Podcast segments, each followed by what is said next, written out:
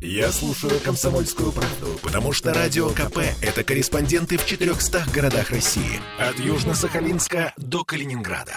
Я слушаю «Радио КП» и тебе рекомендую. Голуби, блин, ну вот мы Разносят теперь понимаем, хламидии. какую страшную опасность эти а, райские птички несут для нас. Бекарев, друзья. Бекарев. Ага, конечно. Ладно, поехали. У нас дальше погода. Вы вот тоже замечаете, что в Петербурге в последние дни творится что-то странное, да? Вот выйдете, например, завтра на улицу, оглянитесь, Так. поднимите глаза к небу. Что вы увидите? Вы увидите солнце. И это солнце не только светит, оно еще и греет. Ну, мне кажется, ты преувеличиваешь немножко 10-12 градусов, но окей. Теперь давайте вспомним, как часто и как много обещали нам скорое бабье лето. Есть ли шанс, что вот это вот, вот оно, и, по крайней мере, на какое-то время нас оставят в покое тучи, ветер и дожди. С этим вопросом мы обратились к главному синоптику Петербурга Александру Колесову. Послушаем, что уважаемый Александр Михайлович нам ответил. Я надеюсь, что установится бабье лето, потому что ветер повернул на южные направления. Потому что сейчас будет все теплее и теплее, и будет, ну, не так, как было в прошлом году, там, 20 и выше градусов, но 15-18 градусов должно быть в Петербурге вот в этот вот период первой недели октября.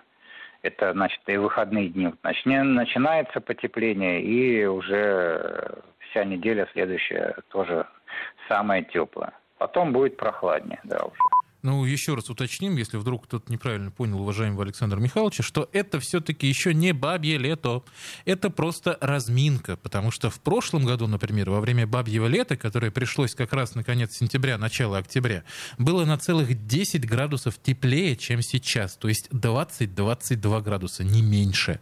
Но мы, как говорится, все еще ждем, ждем, надеемся и верим. Мы надеемся и верим. Очевидно, что к декабрю нас посетит уже наконец, да, бабье лето? Да, судя я не всему. удивлюсь. Ну хорошо. А еще, судя по всему, нас ждет аномальная зима. Ну, совсем чуть-чуть, чуть-чуть аномальная, но все-таки аномальная. Росгидромедцентр не так давно опубликовал карты температурного режима на отопительный сезон. Мы просили Александра Михайловича их прокомментировать. Вот что он нам рассказал. Самая э, большая аномалия э, ну, по территории, да, вот это вот минус с минусом не- небольшим, это, конечно, ноябрь. Дек- Декабрь тоже разделяется. В Ленинградской области тоже минус э, минус есть. Вот. Но это же все настолько условно, что, знаете... А самое главное, что вот по этому прогнозу можно сказать, что будет все-таки чуть прохладнее, чем в прошлом году, ну, надеемся. Хотя вот мы на октябрь уже уточняем и прогноз 1-3 градуса. Э, Ну, 1-2 градуса. Там все равно это больше, чем вы видели на этих картах московских. вот эти минус-минус, это не значит, что у нас будет минус один в декабре, если что. Это имеется в виду, что будет на 1-2 градуса холоднее, чем обычно.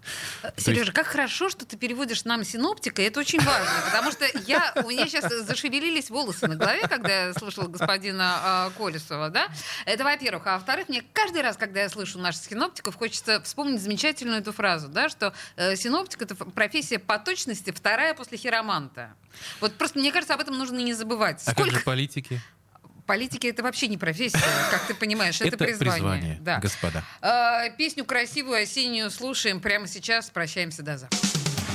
Женщины любят ушами. Поэтому твоя любимая слушает Радио КП. И тебе рекомендует.